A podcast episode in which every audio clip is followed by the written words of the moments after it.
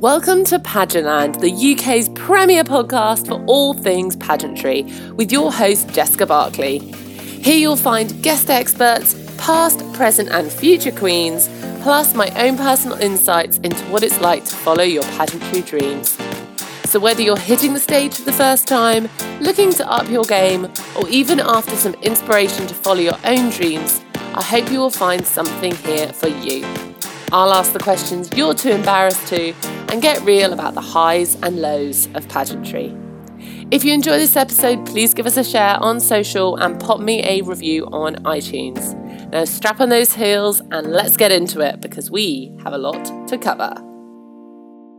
Hello, hello, hello, and welcome back to another episode very excited to announce that we have actually been nominated, say we, the podcast, the royal we, we have been nominated for a pageant industry award, which is very exciting. The winners are going to be announced in November, um, and my other half and I will be travelling up north to come to the, the finals, which is really exciting because he's actually, haven't told him yet, been nominated for Pageant Partner um, Award as well, which is really cool uh, because he does so, so much.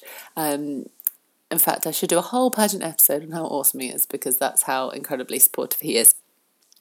But for now, if you if you know him, go and um, comment on his. But if you are enjoying the podcast episodes, it would mean so, so much. If you go over to their Facebook page, I will link it in the show notes. Go over to their Facebook page and make sure that you are commenting on the post that they put up. You can't comment on shared posts, it has to be directly clicking on their post and like the post um, about our nomination and comment on it and say what you've loved about the podcast. It'd be really nice. It's a great way for me to get some feedback as well to help improve the podcast, but it would really help our nomination to maybe win the category that we're in would be brilliant. Um, I'm sure I will prattle on a little bit more about this in future episodes. So if all of you go and comment and vote, I won't have to do that, and that'll be awesome. So, today's episode, um, I want to talk about tracking your fitness. As I said, I'm going to do a few different fitness based ones through January because it is often a big focus for people. It's the start of the new year. A lot of people are talking about it. A lot of companies and brands do discounts and offers to get you into their gyms or signing up to their programs and products um, at this time of year. So it's a really good time to actually make the most of those things. It's not about jumping on the bandwagon. And to be honest, even if you go hard for a couple of months um, and then slip off slightly, it's still a couple of months that you've done your body um, some fabulous good.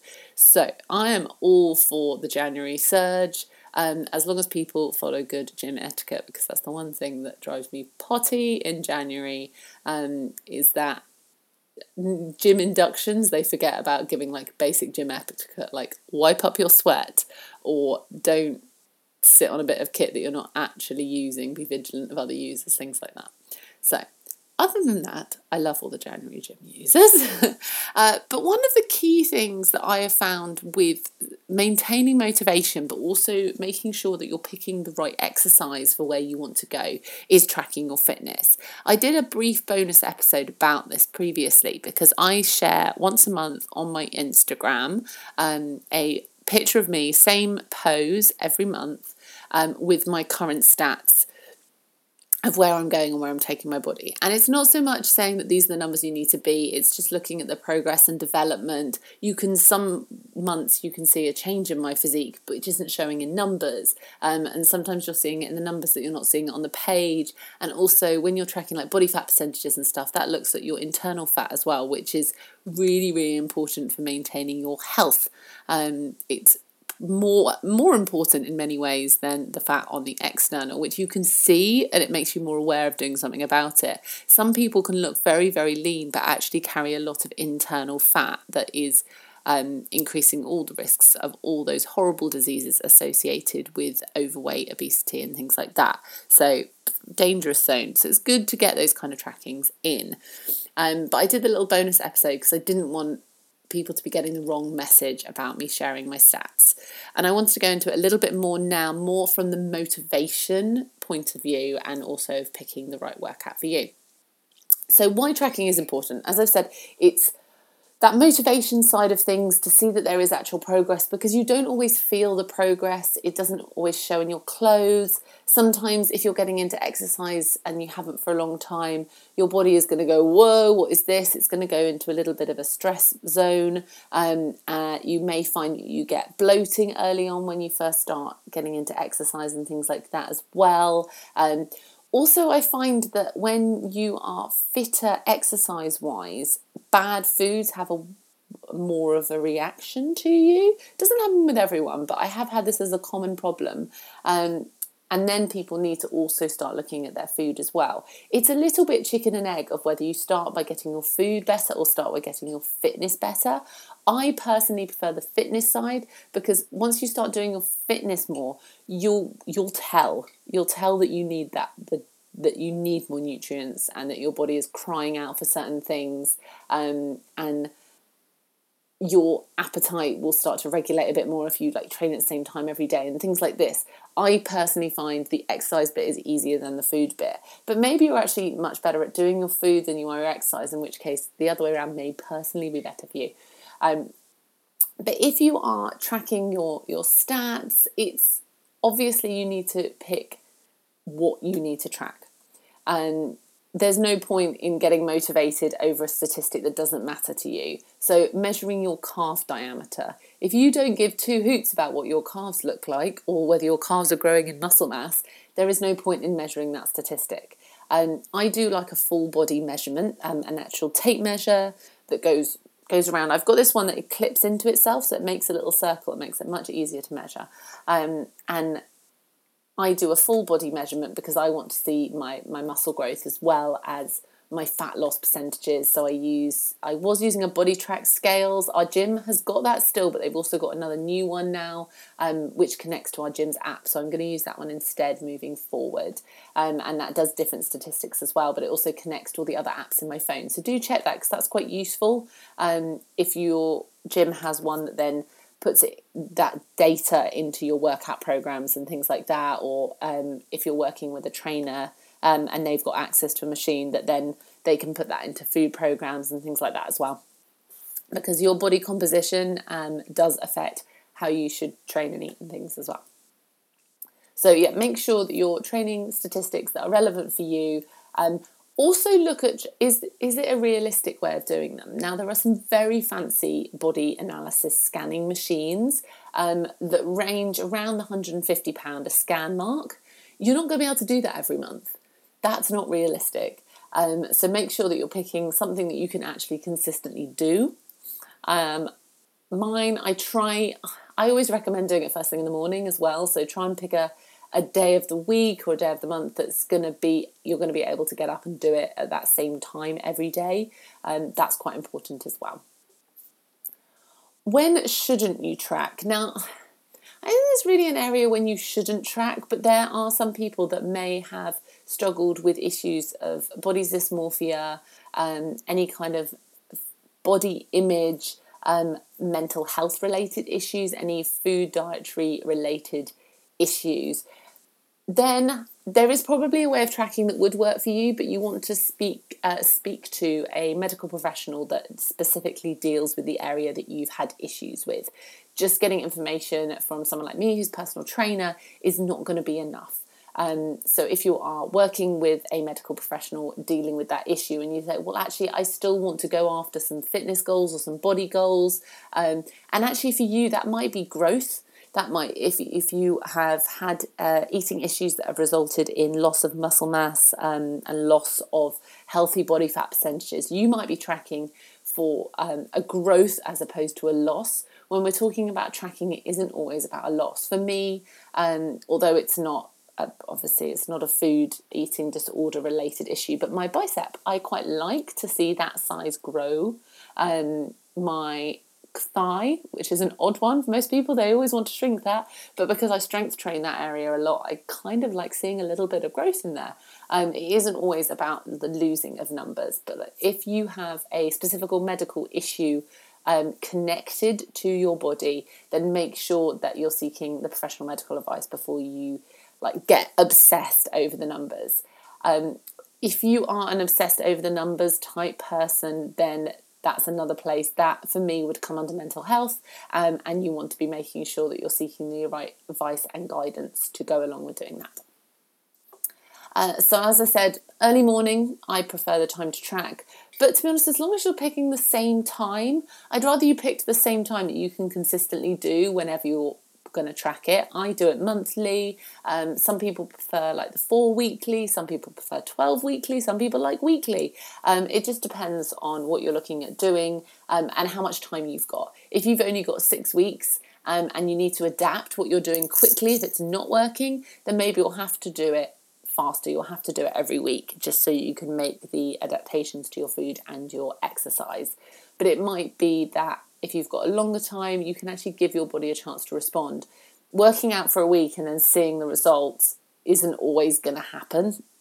Um, sometimes it can take a couple of weeks for that response to happen. Sometimes you need to train for four weeks, eight weeks, 12 weeks, then have a rest week before the body actually shows those signs as well. So do bear that in mind with when you're picking how how close to each other you want to have these your sort of weigh in, measurings, check-ins, whatever that might have been.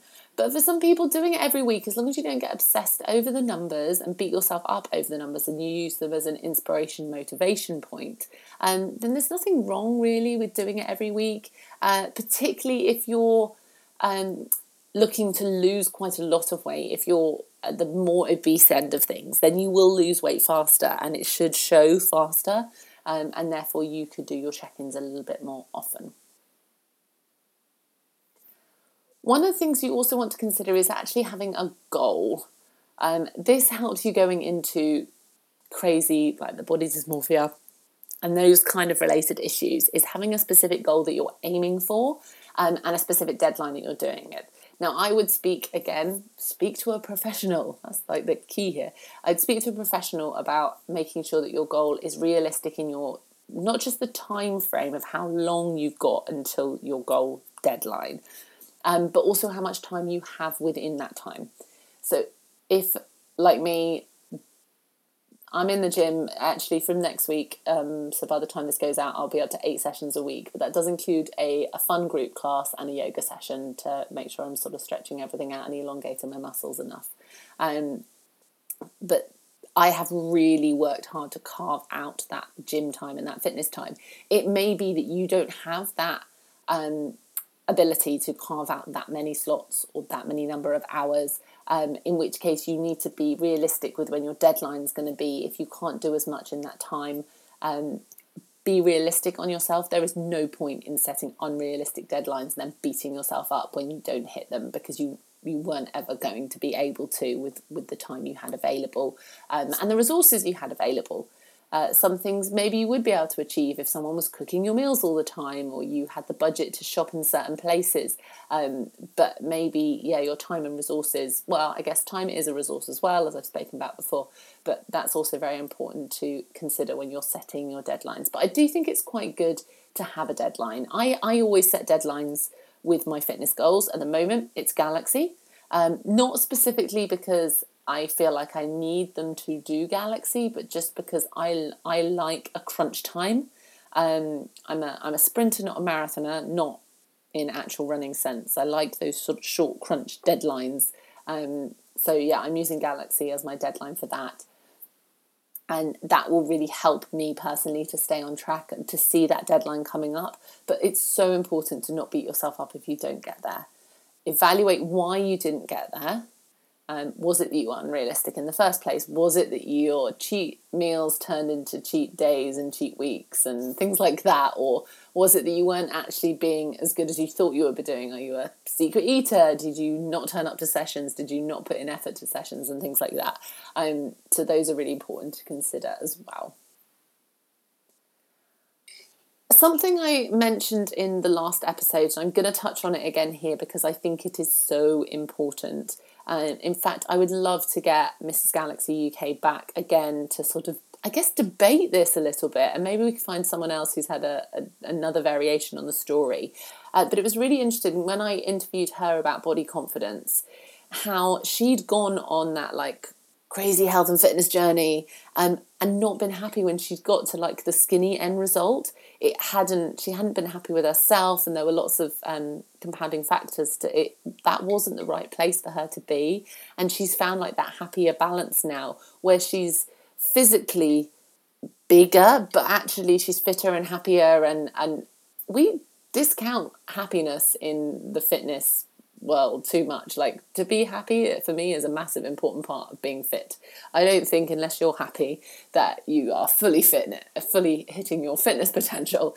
Um, so I found that really really interesting because I obviously I come from the complete other side. I went on the crazy health and fitness journey and lost all the weight and in that found my happiness because I absolutely love exercise and working out and I love being inventive and creating foods and all the measuring and the weighing and that kind of side of things and trying to push my bodies to extremes and stuff. I find a lot of happiness and satisfaction in that. Um, so it's really important to remember that your journey could be either one of those, it could be a variation in the middle, it could be something completely different, but it's still your journey. It's okay to want to make changes to your body, but you may find that actually you you look at your body and you think, oh, I, I want to lose a load of weight, but when it comes down to it, what you want is more energy. Um, and you would approach setting your goals, setting your deadlines, and what you're doing to achieve those things completely differently. If it's something you're, you're just looking to gain more energy, you're not looking for extra muscle definition, or you're not looking for that really lean, uh, like runner yoga physique. It's it's your journey, it's your choice, it's your body. You're the only one that's got to live in it.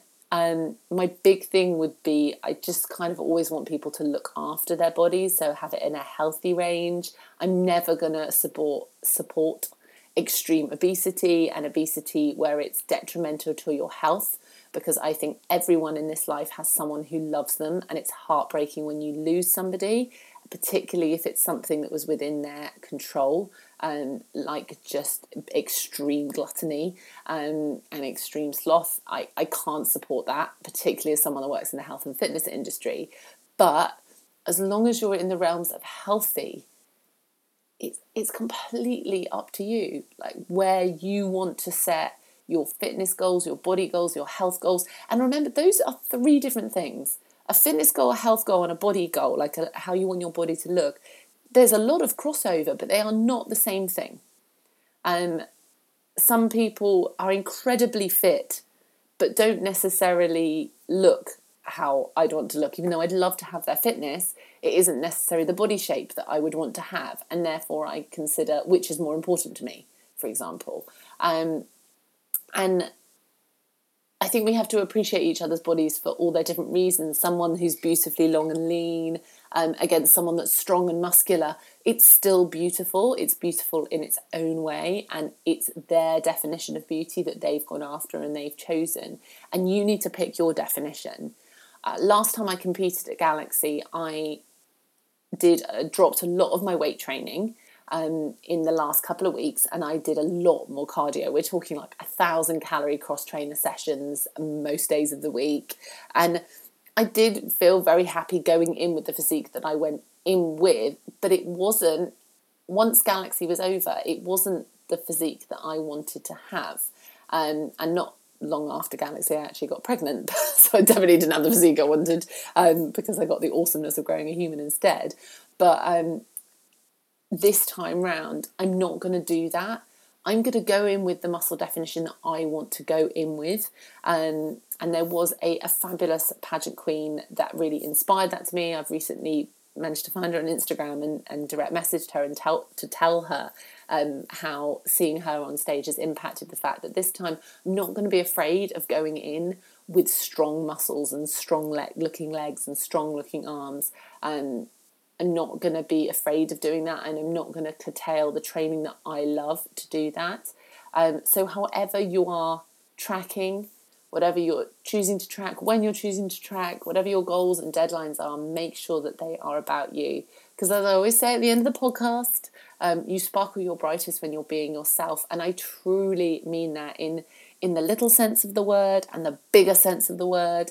It's I think it's such a massively important part of life to make sure that we are being true to ourselves.